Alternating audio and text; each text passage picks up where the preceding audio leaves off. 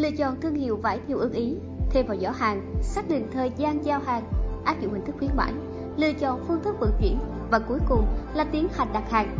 Các bước mua một thùng hoặc hộp vải tươi ngon đã xong.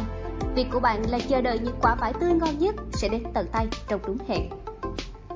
Năm nay là năm đầu tiên vải thiều Bắc Giang được tổ chức phân phối bài bản trên cả 6 sàn thương mại điện tử lớn ở Việt Nam như Sen Đỏ, Vỏ Sò, Tiki, Shopee, Lazada, Postmart qua gian hàng Việt trực tuyến được điều phối bởi Cục Thương mại điện tử và Kinh tế số Bộ Công Thương.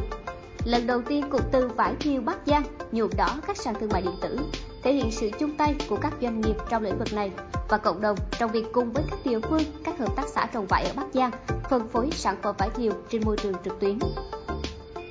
Ông Trần Trung Hưng, Tổng Giám đốc Tổng Công ty Cổ phần Bưu chính Viettel, Viettel Post chia sẻ.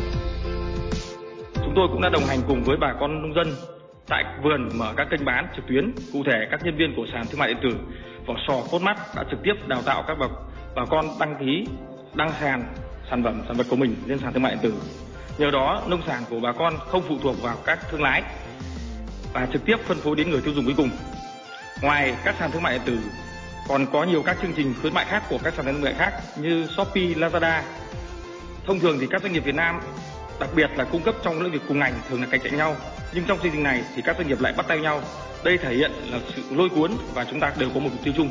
Đồng thời các sàn thương mại điện tử sẽ tiếp tục đầu tư nguồn lực công nghệ để uh, tìm các giải pháp phân phối hàng hóa đến tay người tiêu dùng và xuất khẩu ra nước ngoài.